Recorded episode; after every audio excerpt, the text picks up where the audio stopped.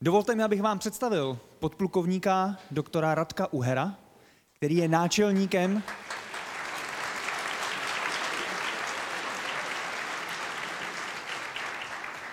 který je náčelníkem 6. polní nemocnice armády České republiky. Eh, účastnil se sedmi zahraničních misí v Afghánistánu a v Iráku, je držitelem mnoha ocenění, například eh, kříže za zásluhy České republiky a nyní pracuje na klinice anesteziologie, resuscitace a intenzivní medicíny a na oddělení urgentního příjmu ve fakultní nemocnici v Olomouci. Pane doktore, je to vaše. Dobré odpoledne. Děkuji moc krát za představení. Máme toho spousty, tak rovnou začneme. Omlouvám se, jsem trošku hlasově indisponován. Takže eh, na začátek nemám žádný konflikt zájmů, kromě toho, že jsem příslušníkem armády České republiky, takže přesto, že budu mluvit o nějakých přípravcích a o nějakých webových stránkách, nemám z toho vůbec žádné finanční ohodnocení. Děkuji. Organizace. První snímek, začínáme celkem divoce. Tohle je fotka z roku 2008, kdy jsme v polní nemocnici v Afganistánu zrovna cvičili maskal. Z ničeho nic se přiřítili Briti a přitáhli tohle člověka. K čemu došlo? A Briti, Briti byli ubytováni prostě v jiném compoundu, v jiný základně jsme byli my, bylo to pár set metrů od nás. Byli na patrole, k poslednímu vozidlu se přiblížilo civilní vozidlo, Gunner v tom posledním vozidle na něho začal gestikulovat, že prostě musí udržovat odstup, jinak zahájí palbu a v tu ránu se vozidlo odpálilo. Eh, Gunner ve věži, to je ten pacient, který ho vidíte, tak byl zraněn. Britové nelenili a rovnou si to namířili k nám. Přijeli na bránu, bohužel neznali bezpečnostní procedury, neznali hesla, to znamená, je odmítali pustit dovnitř, do té základny. Briti teda si poradili, naložili borca na nosítka a běželi směrem k nám. Bohužel první, co uviděli, byla cedule s červeným křížem, která je odkázala na belgickou roli 1. To znamená, oni s tím pacientem běželi nějakých 500 metrů po základně, doběhli na belgickou roli 1, tam jim řekli, no to ne, my tady jako nikoho neušetřujeme, to musíte k Čechům, tamhle na druhý konec základny. Takže se zatočili a běželi na druhý konec. Asi vám všem dochází, že prostě tady začíná prostě ta organizace té první pomoci a nebyla ideální. To znamená neznalost místa, neznalost bezpečnostních procedur, neznalost nejbližších zdravotnických zařízení, neznalost jakýchkoliv hlášení. A ti lidi neměli kontakt na ty nejbližší zdravotnické role 1, 2, 3. Na druhou stranu vám řeknu, jak to dělají sofáci. Opakovaně se mně stalo, jste někde na základně, už tak znáte ten frkot na té základně, jak tam funguje. A teď najednou z ničeho nic se tam objeví 20 takových frajírků, zarostlí, vousatí, neustrojení, bez jmenovek, bez hodností, tak se tam tak jako potulují po té základně. Vždycky je vidíte tam, kde je wi vidíte je tam, kde je posilovna, tam, kde je jídelná. Jo. Takže tak se tam tak jako tři dny poflakují a z ničeho nic zaklepou té nemocnice a řeknou, dobrý den, my jsme z takové a takové jednotky, to jméno jste v životě neslyšeli, většinou to je nějaký číselný označení. A chtěli jsme se jenom zeptat, co vy tady teda jako děláte, kolik tady máte doktorů, kolik máte chirurgických týmů, kolik máte krví. A tak jako hrajou si takový jako na hloupoučky, oni teda vůbec nejsou hloupoučky, oni to mají jako dobře spočítaný, ale tak jako a hrozně se vyptávají a kdyby náhodou se něco stalo, tak našim lidem, tak že bychom tady poslali nějakého jako medika, aby vám vypomohl, tak jo, jo, jasný, není problém jo, jak transportujete lidi od vrtulníků, aha, jo, máte tady dobrý heliport přímo za nemocnicí, super, kolik máte krví, kolik máte plazem, mm, jak zajišťujete transport na další roli, mm, mm. Potom na tři dny zmizí, nikdo o nich, nikdo je nevidí, nikdo o nich neslyší, za tři dny se vrátí, takový ještě špinavější, ještě víc rozcuchaní. Najednou se dozvíte, že 30 km od vás proběhla nějaká brutální operace, při které bylo, já nevím, zabito 30 talibanců a, a odhalená továrna na, na, na výrobu výbušnin zase tři dny se tam potulují a zmizí úplně. Jo, to znamená, oni kvůli jednomu úkolu, těm speciálům stojí za to prostě vytipovat si ty zdravotnické zařízení, seznámit se s tím, jak to tam funguje, vzít si telefonní kontakty na velitele, vzít si telefonní kontakt na šéf chirurga a prostě vědět, co od toho očekávat. Jo, to my často prostě zapomínáme a myslím si, že to je chyba. Komunikace. Většinou nám nepřijde vůbec žádná informace, pokud nám něco přijde, tak je to nineliner, což je pro nás naprosto insuficientní. Jo, to je takový jako, je mě úplně jedno, jako, že tam někde na místě označíte místo pro přistání vrtulníků, dýmovnicí, to úplně fakt jako nic neříká, kolik je sedících, kolik je ležících pacientů, taky dobrý. Pokud nám chcete skutečně přidat nějaké informace, tak pošlete MIST, nebo ještě lépe AdMIST. Je to zase akronymum A, Age of Patient, a ten věk, je nám úplně jedno, jestli tomu pacientovi je 20, 25, 30, 35, ale potřebujeme vědět, pokud tomu pacientovi jsou dva roky, nebo pokud mu je pět let. Jo, to se taky stává. Nevím, Belgáni jeli s transportérem, srazili malý děcko, dobře, collateral damage, naložili ho do transportéru a vezli k nám. Jo, je dobrý upozornit na to, že to je dítě, protože my si musíme připravit, připravit vybavení pro dítě. Jo. E, T, čas zranění, to je asi jasný, M, mechanismus, to znamená, jestli to je, já nevím, jestli to je výbuch, jestli to je střelné poranění, e, jestli to je dopravní nehoda, jo, zase může nám to pomoci. E, Ičko, to znamená zranění, jaký zranění jste na něm našli, S, nějaký vital signs, to znamená, jestli dýchá, jak dýchá, jestli má tlak, jestli nemá tlak, jak je na tom zvědomím. A potom to poslední téčko, nebo jaký, jak, jakou péči jsme mu prostě dali. Nasadili jsme turnikety, odpíchli jsme ten zní pneumotorák a prostě vezeme vám ho. Jo? Tohle, když mi pošlete, tak vám prostě budu líbat ruce a je to pro nás úplně ideální. Aby jsme pokračovali zase s tou komunikací. Eh, další příklad, v roce 2010 jsem byl v Logaru, a bylo taková nějaká sobota nebo neděle odpoledne, protože jsem měl víceméně volno a najednou z operační skupiny telefon. Z Vardaku urgentně vezou raněného českého vojáka, protože Medevak nemohl, tak to vzali naši čeští piloti, co tam zrovna byli, co tam zrovna byli se, se, se my 17 takže ho naložili a vezou k nám. Říkám, no a co mu je? No to my nevíme, ale asi to bude vážný, protože z ní musel letět lékař. Tak říkám, hm, super. A říkám, no a kde přistanou? Protože já nevím, jestli jste byli někdo v Logaru. V Logaru v té době byly tři heliporty. Jeden byl klasický, kde se normálně přistávalo, další heliport byl přímo za roli 2, to znamená pro ty trauma pacienty, a třetí byl VIP přímo za českým compoundem. Operačka, no to my nevíme, to, jako, to, to není naše starost. Tak jsem zavolal na to FST, říkám, hele, možná u vás přistane vrtulník, bude tam český voják, připravte jeden traumatým, připravte, připravte prostě všechno pro trauma já jsem si vzal rovera, jel jsem na klasický heliport a sestru se sanitkou jsem nechal u VIP heliportu prostě u nás. To znamená, asi za 20 minut přiletěl český vrtulník ke mně na ten klasický heliport, tam, kde přistávají normálně vrtulníky a vystoupil borec s tímhle. Takže američani nastoupený, kompletní traumatým. Tady vidíte ještě rengenový snímek, nebylo tam vůbec nic, byla tam jedna malá střepinka. Jo, prosím vás, to byli Češi, měli na nás telefonní kontakt, měli na nás spojení a prostě bez jakýchkoliv informací, tak prosím vás takhle ne. Děkuju. Dobrý je taky do té nemocnice se podívat. Jo? Ono není jako role 2, jako role 2. Tady vidíte uh, polní nemocnici Kábul 2008, která byla stanová kontejnerová, krásná, čistá. Od roku 2009 se to změnilo v kamennou nemocnici, kterou nejdřív měli francouzi, pak jim převzali američani. To je krásná nemocnice, to jako většina městských špitálů má co závidět. Jo. Je to čistý, krásně vybavený, prostorný sálí, výborně vybavený. Na druhou stranu role 2 může vypadat takhle. Jo. Nahoře Logar 2010, to je ve stanu, všude bordel, prach, vedro, eh, dole Alasa 2017, to jsou bývalý dílny. Jo. To znamená, tam jsme se nastěhovali, nebo tam jsme byli nastěhovaní. Zase jako přišla písečná bouře a všude byla prostě centimetrová vrstva prachu. Tam nějakou sterilitu nebo nějakou čistotu absolutně nezajistíte.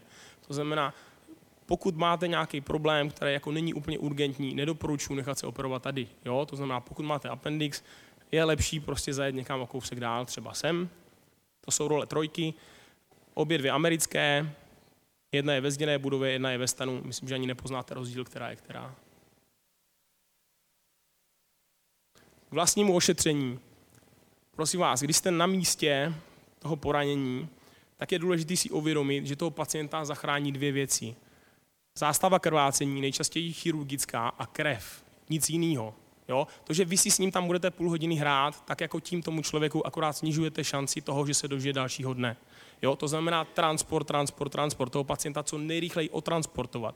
Tady vidíte kluka, co nezastavil na checkpointu a tak ze zhora, prostě z věže ho střelili. Tady vidíte laceraci jater.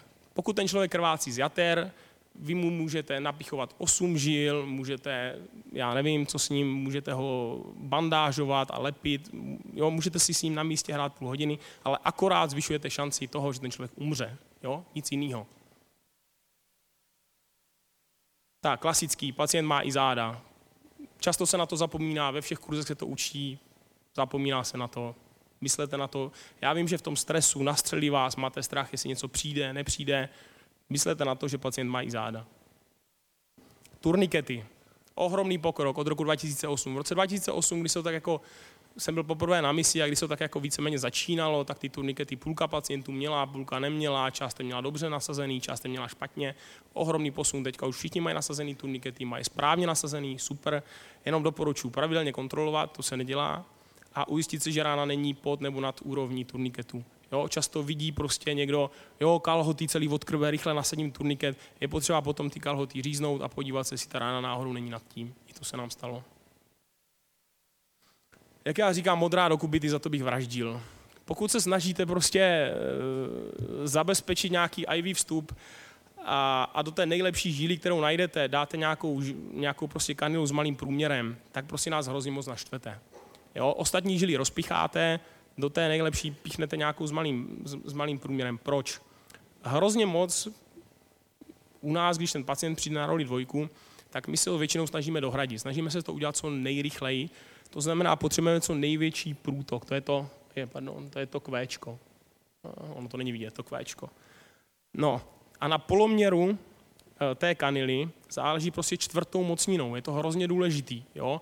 I když tu infuzi natlakujete, jak můžete, tak stejně, pokud máte malou kanilu, tak prostě ty průtoky jsou malý. Jo? Ale ten poloměr té kanily je prostě esenciální a čím větší kanilu dáte, tím rychleji my toho člověka dohradíme. Pokud se vám podaří tomu člověku zavést prostě oranžovou kanilu, tady sice píšou průtok, průtok 300 ml. Když jsme měli rychloprůtokový ohřívače, který tlačili 300 mm rtuti, tak jsme byli schopni 500 ml za minutu. To znamená, my jsme byli za nějakých 10 minut tomu člověku schopni prostě vyměnit oběh. Jo? Prostě nalili jsme do něho krve, plazmy a jeli jsme a, a, a to dohrazení bylo prakticky hned. Jo? Roztoky a jejich objem, věčný téma. Prosím vás, eh, jak říkal pan plukovník Bohoněk eh, na, na té konferenci, eh, fyziologický roztok opravdu není fyziologický, ještě se o tom budeme bavit zase u acidózy. Tady na tom obrázku vidíte letální triádu. Pokud se budete zajímat o traumata, budete prostě na tu letální triádu neustále narážet. Jsou to tři body, které jsou spolu pevně svázané a prostě které spolu navzájem se prolínají. Je to hypotermie, to znamená podchlazení, je to acidóza, to znamená prostě uh, kyselost vnitřního prostředí, když tak řeknu, a koagulopatie, to znamená porucha krvácení. Uh, ve, ve chvíli, kdy máte dva pacienty, kteří jsou stejně vážně ranění a jeden z nich bude podchlazený, tak ten podchlazený má mnohem menší šanci, že přežije, že bude, má mnohem větší šanci, že bude mít víc komplikací a jeho uzdravování bude trvat déle a bude mít větší spotřebu krevních derivátů, než ten, který podchlazený nebude. Jo? To samý, ten, který bude kyselý, má mnohem menší šanci na přežití. A stejně tak ten, který má pou, prostě porušený, eh, porušenou eh, krvesráživost, tak na tom bude mnohem hůř, než ten, co se bude srážet dobře. Ve chvíli, kdy vy do toho pacienta, který ano, je hypotenzní, má nějaký trauma a vy do něho nalijete třeba 2 litry studených krystaloidů, tak čeho dosáhnete?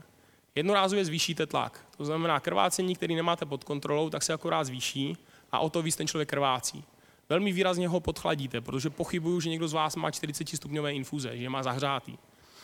A fyziologický roztok velmi výrazně zhorší tu acidózu, to znamená, jako zhorší tu kyselost toho prostředí. A ty koagulační faktory, co do té doby tomu člověku kolovali v krvi, tak vy akorát naředíte a ten člověk se přestane srážet. To znamená, vy ho tím zabijete. Jo? Uh, jenom se vrátím ještě. Uh, na té konferenci, jak pan plukovník Bohoněk o ní mluvil, byla, taková jako krásná věta, jo? Uh, že krev je pro krvácení a slaná voda je dobrá jenom pro, pro vaření, vaření těstovin. To znamená, to je jeho vyjádření prostě k těm krystaloidům. Další věc, dokonalé motání obvazů. Jak jsem říkal, prostě vy toho člověka musíte otransportovat a prostě nemotejte se tam s nějakýma obvazama. Cokoliv k nám přijde, my okamžitě rozstříháme. Je nám úplně jedno, co pod tím je, ale my to budeme okamžitě stříhat. Jo? Nestrácejte čas, nestrácejte materiál. Pokud tam hodíte sterilní čtverec a, a prostě izolepou to přilepíte, nám to stačí, pokud to nějak masivně nekrvácí. Jo? Nedělejte z těch lidí mumie. Tady vidíte třeba ty dolní končetiny, krásně zafašovaný. Ale jako proč? Pro mě to je známka toho, že ten člověk na místě ztrácel čas. Jo? Toto nám prosím vás nevoste. Jo? My to opravdu nepřišijem. Replantace jsou velmi obtížné i v našich podmínkách, musí to být čistý řez a tak dále. Opakovaně se nás ptali, jako jak to mají nakládat a jestli to mají chladit a jak to mají v Afganistánu chladit, prosím vás, ne. Jo, tohle nejsme schopní, nemáme na to ani lidí, ani materiál, navíc ty, ty zranění, ty končetiny jsou tak pochroumaný, že to prostě přišít nejde. Jo? Tak, vracíme se k té triádě, hypotermie. Já hrozně bojuju proti takovému tomu obnažení pacienta, sekundary nějaký vyšetřování venku, když je venku prostě zima. Ti lidi hrozně rychle ztrácejí teplo a to teplo už nikdy nenahradíte. Jo? Potom pro nás je hrozně obtížný ty lidi zahřívat. My máme sály vytopený na 40 stupňů, máme vyhřívací různé přikrývky, máme ohřívače infuzí na 40 stupňů a stejně jakmile ten člověk se prostě jednou schladí, tak my, my už ho hrozně těžko zahříváme a snižujete tím jeho šanci na přežití. Jo? Takže obnažení pacienta, nezahřívání, studený infuzní roztoky, pozor na popáleniny. Ve chvíli, kdy má někdo popáleninu, tak ta funkce té kůže přestává fungovat a ti lidi prostě ohromně ztrácí, ztrácí teplo. Transport, u toho transportu, prosím vás, zabalte ty lidi pořádně, ať nestrácí zase to teplo.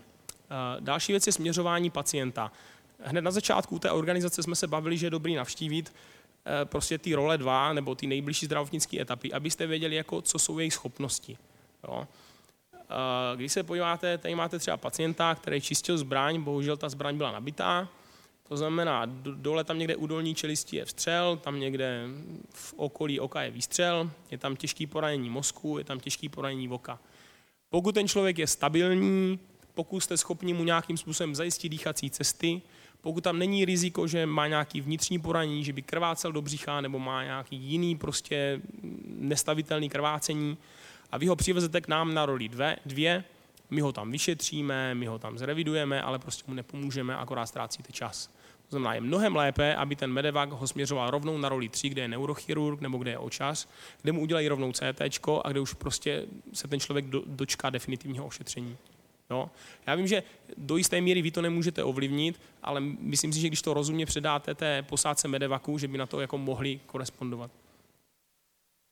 To samé poranění oka, tohle je dítě, tady vidíte, že ten bulbus je prostě plný krve, neokrouhlená zornice, a bohužel někteří hyperaktivní chirurgové někde četli, jak prostě dekomprimovat bulbus, tak zkoušeli nastřihávat tam prostě nějaký fascie. Prosím vás, je to experimentování. Jo? Když to děcko, když by ho poslali rovnou kočaři, udělali by mnohem líp, než prostě ho poslat k nám. Jo? Teďka teda střílím trošku do vlastních řád, ale... Zase u toho transportu. Často bývá prodleva ve volání medevaku. Medevak volejte hned, když se něco stane a hned začněte připravovat plochu, plochu pro, pro, pro, vrtu, pro vrtulník. Pardon. E, zase, když jsme byli v Logaru, my jsme měli výbornou bandu prostě těch Medeva guys, opakovaně jsme s nimi si zařídili cvičení, to znamená, seznámili jsme se, řekli jsme si, hele, co kdybychom se sešli, nějak dáme dohromady, prostě, co vy chcete po nás, co my chceme po vás. Takže takhle jsme se sešli, oni nám prostě jasně vysvětlili, jaké mají požadavky na místo na přistání, obecně nejlepší místo pro přistání a většinou tam stojí velitelský MRAP, jo? to na to se připravte. Takže domluvit se, jak má to místo vypadat, jakým způsobem to místo prohlídnout, aby tam nebylo nějaký IDčko, kde jsou bezpečné zóny k vrtulníku, zásadně se k vrtulníku nechodí ze zadu, to prosím vás, na to jsou hrozně alergičtí, vždycky z boku, vždycky na pokyn posádky, jak toho pacienta zabezpečit a prostě domluvte se s něma na nějaké spolupráci. Jo? Oni jsou hrozně vstřícní, nadšení, nechají vás prolíst si ten vrtulník, je to takový jako super odpoledne a doporučuji. Exacil. Zase, jak pan doktor Bohoněk říkal, u nás to není úplně standardizovaný, v civilu už to je víceméně standardní. Já jsem proto, pokud zajistíte prostě žilní vstup u nějakého traumatizovaného pacienta, měl by dostat jeden gram prostě IV. Podle mě by to měla být standardní pravomoc všem medikům. Pro vás, kdo neví, co to je ten Exacil nebo TXA, uh, eh, lidský tělo má v sobě dvě takové cesty, které jdou proti sobě. Jedna zabraňuje tomu, abyste vykrváceli. To znamená, ve chvíli, kdy vy se zraníte, tak prostě se aktivuje nějaká koagulace a prostě ta krev se srazí. Na druhou stranu má tělo takovou pojistku, abyste náhodou prostě netrpěli příliš moc na trombózy a nějaký embolie, tak má naopak takový jako proces, kde ty sražniny rozpouští. A ve chvíli, kdy máte masivní trauma, tak takový to rozpouštění těch vytvořených sražní není ideální. Ve chvíli, kdy dáte ten exacil nebo to TXA, tak prostě tu druhou cestu víceméně vyřadíte nebo ji omezíte. Jo, to znamená, ono to nepomůže té koagulaci jako takové, ale zabrání to těm, nebo omezí to rozpad těch vlastních koagulů.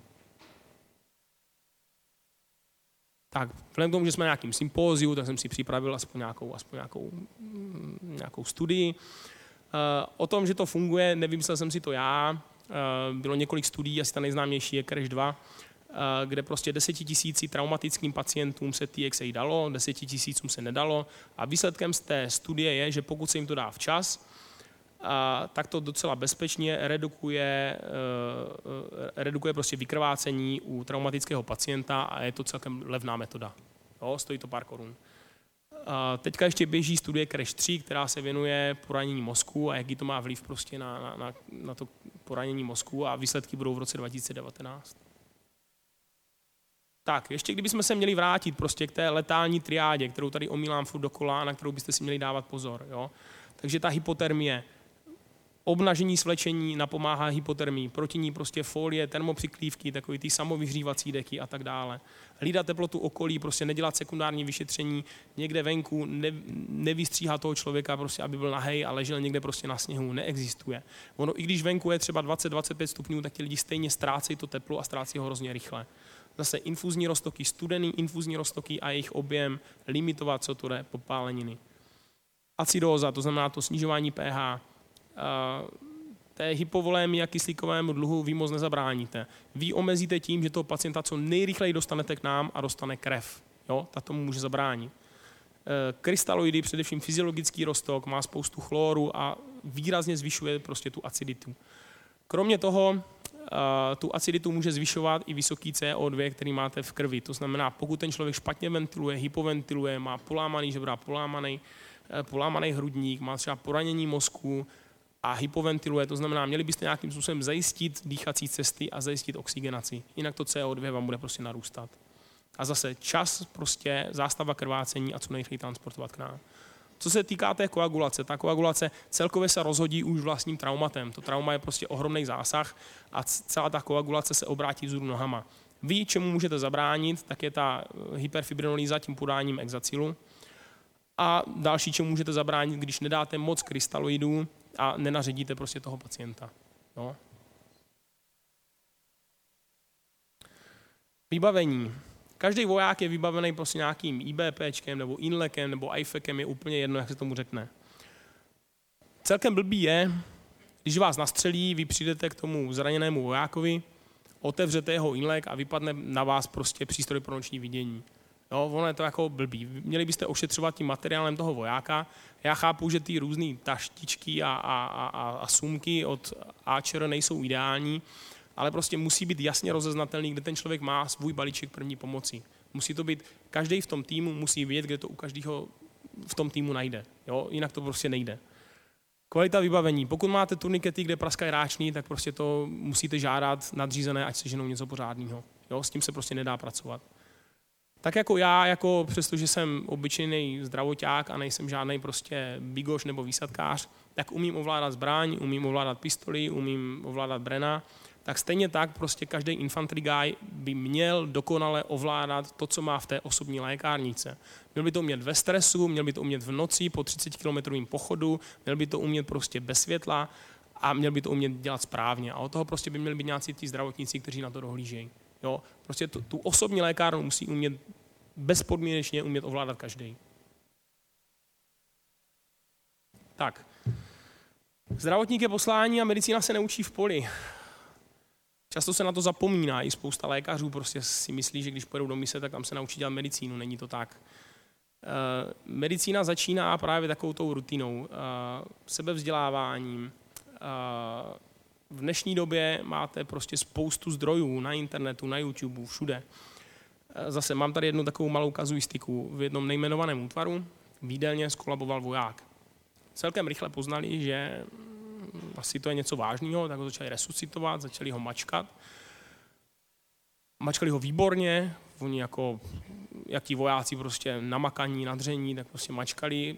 Ten mozek prokrvili tak, že ten člověk se budil a mával kolem sebe rukama a jako super. A zhruba za nějakých 7-8 minut přijela rychlá a prvním výbojem ho nahodila. Všechno vypadá v pořádku. Až na to, že každý útvar má nějaký defibrilátor a nějaké AEDčka.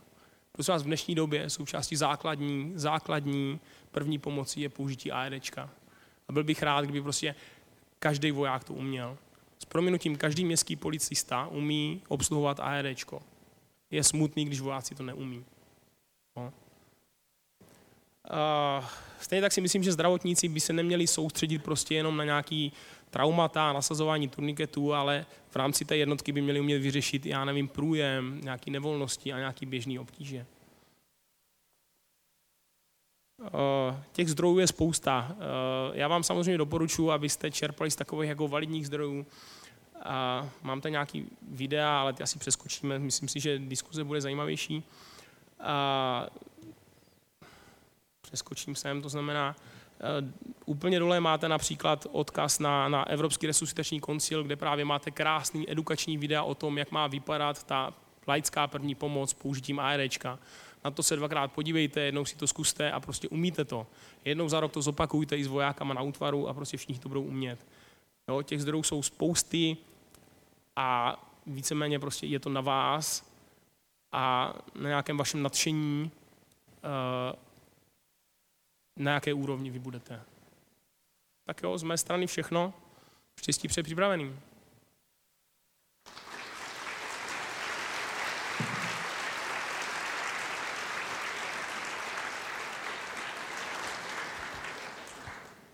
Já děkuji za přednášku a přejdeme k té diskuzi. Já bych to teda nevzal, pokud se nebudete zlobit po pořadě, ale Budeme tam trošku přeskakovat. Jedna z otázek, které se tam objevily. Co si myslíte o vysvlékání pacientů při poskytování první pomoci, pokud není podezření na poranění jiné části těla, než která je primárně ošetřená, která je primárně patrná? Svlíkání pacientů a zase záleží, jaký jsou okolnosti. Třeba uh, líbil se mi systém únorů, kteří prostě udělají nějaký primární vyšetření, zaléčí to primární poranění a další ošetření už dělají v teple. Jo, záleží, kolik je venku. Pokud je venku 35 stupňů, tak se to dá nějakým způsobem tolerovat. Eh, já mám snahu toho pacienta prostě nesvlékat na jednou celého, ale prostě po částech. To znamená, přikryju ho, přikryju ho termofolí, vyšetřím si hrudník, pojám se na hrudník, přikryju hrudník, jo, tu na další část těla. To znamená, část těla za části těla, ale ne, abych toho člověka obnažil, aby mi tam pět minut prostě ležel, ležel víceméně nahej. Jo, proti tomu bych bojoval. Děkuju. Co si myslíte o připravenosti českých CLS? Je to individuální. Řekl bych, že mezi nimi je prostě spousta výborných, je to takových ti, co mají zájem, kteří se i sebe vzdělávají, kteří prostě se o to zajímají, o tu problematiku. Občas se podívají na ty stránky a nestačí jednou prostě za ty tři, čtyři roky jet někam na refresh, eh, mám svou čárku, mám svůj odznáček a mám svou samolepku a tím to pro ně končí. Jo, ten, kdo to bere jako poslání, ti většinou jsou jako šikovní a jsou dobří. Takoví ti, co to berou pro ty, jenom pro ty odznáčky a dál je to nezajímá, tak ti jsou většinou horší. Ještě se tam objevila jedna z otázek, jestli si myslíte, eh, že by se měly pravomoce těch CLS nějak rozšiřovat, nebo je správně, že se vlastně jim některé ty, eh, ty pravomoce odebraly? Já teďka si nejsem jist, co, se, co všechno se jim odebralo.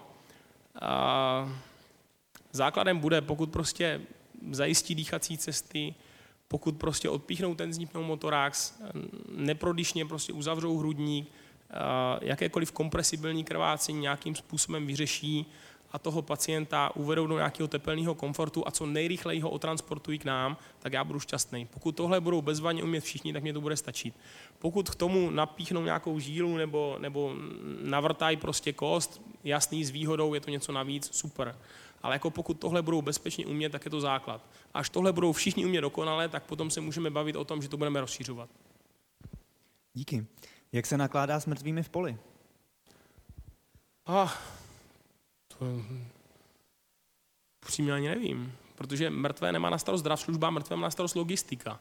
To znamená, pokud je přivezou k nám za resuscitace, to znamená, pokračuje se v resuscitaci, děláme, co můžeme, vzhledem k tomu, že to je resuscitace, kde tam je jako kdyby reverzibilní, reverzibilní příčina, to znamená, většinou se snažíme do těch lidí napumpovat nějakou krev, nějakou plazmu, pokračovat v resuscitaci, pokud tam je nějaký akční chirurg, zkusí třeba rozvalit hrudník, zaklampovat aortu, dolit toho pacienta, uvidíme, jestli se chytí nebo nechytí. Pokud to je vyloženě mrtvej, tak ten přes nás vůbec nejde a z vrtulníku jde rovnou k logistům a do márnice. Doktor jenom prostě vypíše papíry, že ten člověk je skutečně mrtvý. A z toho pole je odsunut teda s medevakem? Toho pole, to já ani nevím, upřímně. Jako když nám je přivezli a řekli, že je mrtvý, tak my jsme se o ně nestarali, tak se předávali logistikům. Mm-hmm. Ale vyloženě v poli, když nepřiletíme medevakem, tak fakt nevím. Uh, myslím, že další dotaz jsme tak nějak asi zodpověděli. A jo, vstup klidně, není problém. Tak, nemám s tím problém. Tak, jak se vám spolupracuje s nelékařským personálem ČR? Zase je to individuální. Máme tady prostě úžasný sestry, úžasný zdravotáky. Máme tady prostě lemply. Je to jak v každém, je to jak v, je to jak v každém oboru a jak v každém povolání. Zvyšuje exacil nebo je kyselina tranexamová riziko diseminované intravaskulární koagulace? Ne, ne, ne, ne, ne. Nebo nemyslím si. Uh-huh. Uh, jak dopadl voják na začátku přednášky? Víte? Uh, tehdy jsme CT, tam bylo, tam bylo takový mm, TBI, to trauma brain injury, poranění mozku. To znamená, my jsme ho zastabilizovali, dali jsme mu něco proti otoku mozku, dali jsme mu antibiotika a poslali jsme ho na roli 3. A jak o dalším osudu si teďka nevím. Ale jako, i kdyby to přežil, tak si myslím, že tam bude těžký poškození mozku. Jak volat medevak časně, když pacient není ještě ohledán, do ošetřen? Doplňuje se nějak nebo, nebo si má ten zdravotník počkat, až, až má všechno hotové a až potom volat? Bude rozhodně jako nečekat, až má všechno hotové. Tak jako když vidím, že tam je někdo skravený od hlavy k patě, tak asi bude potřebovat nějaké ošetření. Že jo? To znamená, v tu chvíli volám.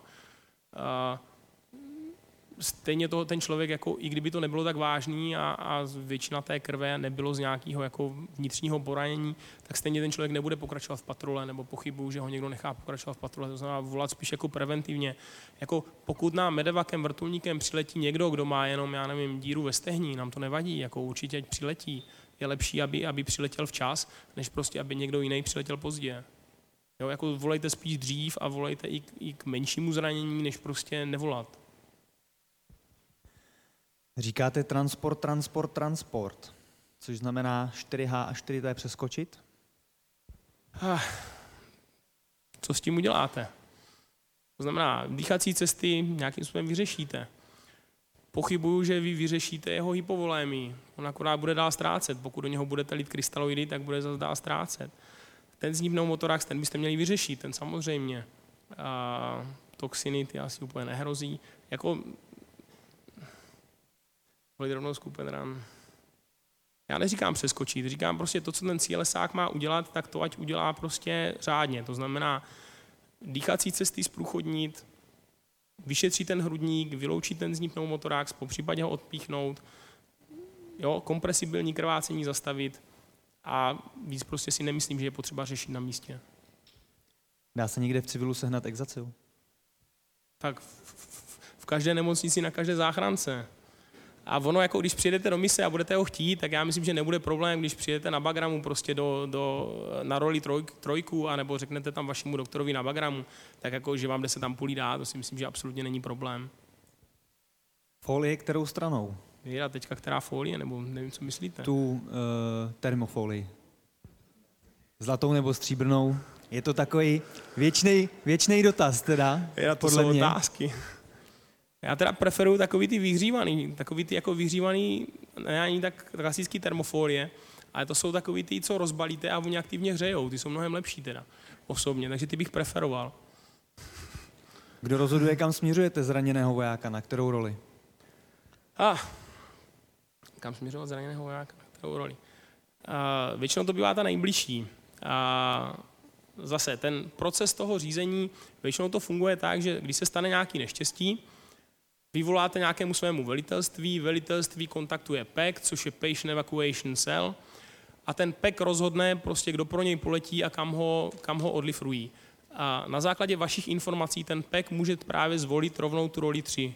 Jo?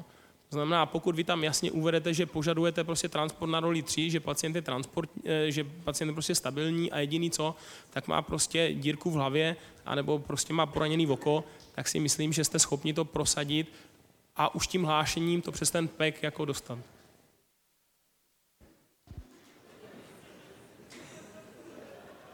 Existuje nějaká účinná... Jenom, jenom, pardon, pardon. No. Jak tam byl ten měšťák, ať to číslo 155, jo. Prosím vás, to není pravda, jo. Pokud měšťák má přímo v autě AEDčko a je schopen ho použít a u toho pacienta je, tak prostě každou minutou ta šance na záchranu a tou defibrilací je prostě mnohem větší. To znamená, vy pokud sedm minut čekáte na záchranku a ten měšťák tam je a odpálí ho hned, tak tomu člověku zachrání život. Jo? To prostě vůbec, vůbec nesnižujte. Existuje nějaká účinná intervence v přednemocniční péči, která by byla efektivní při stabilizaci zraněného s krvácením do dutiny břišní? Ne. Transport, transport, transport. Krev a chirurgické ošetření. Jak správně třídit raněné? Je na to jak na tři přednášky, jako. Jak správně třídit raněné. Jako můžete vycházet že jo, ze startu, to je to klasické třídění, to je takový to úplně nejjednodušší, to je jako spíš pro nezdravotníky nebo, nebo pro takový ty v poli, takový jako kdo je schopen zvednout se a odejít, tak jako odejde, to jsou takový ti nejméně zranění, že jo. Potom takový ti, co, no, prostě přečtěte si start, to je asi pro vás nejjednodušší. Ale jinak jako třídění jako takový, třeba v nemocnici, když je maskal, tak to je jako hrozně těžký, protože když máte spousty raněných, řekněme třeba 10 a máte dva chirurgické týmy, tak se musíte rozhodnout prostě, kdo umře a kdo neumře. Jo? A ono je sice hezký zachránit jednoho nějakou heroickou operací a u, to, u té heroické operace spotřebovat veškerou krev, co máte ve špitálu, anebo prostě zachráníte šest jiných, který prostě nebude to heroická operace, ten výkon bude kratší a budou mít prostě menší spotřebu krve. Jo? A je to hrozně těžké rozhodování. Měl by to dělat ten nej, nejzkušenější lékař, který prostě na té roli je. Je to hrozně nevděčný a je to teda je to těžký. To znamená, jako správně třídit raněné je to věda. Co si myslíte o takových těch záchranářích nadšencích, co u sebe nosí pomůcky pro poskytování první pomoci a doufají, že na někoho natrfí, k tomu, kterýmu, komu zachrání život nebo píchnou ten Super, já jim fandím. Já taky vozím, bat, taky vozím batoh v autě a turniket mám v autě vzadu, tak jako ve chvíli, kdy se člověk jako nachomejtne u nehody, tak si myslím, že turniket mu pomůže mnohem víc, než prostě ta autolékárnička. Je to můj názor teda, no. A poslední dotaz, co vás vedlo eh, k vaší profesi a službě u AČR? No, to bylo taky složitý. Já jsem se teda hlásil nejdřív na pilota, ale pilota neotvírali, tak jsem teda vzal zavděk jako doktorem. si to zjistěte, jo, v roce 2000 fakt se neotvíral obor vojenský pilot, kam jsem se hlásil. A touha po dobrodružství. On je to dobrodružný. Je to krásný. Občas. Tak jo, tak já děkuju.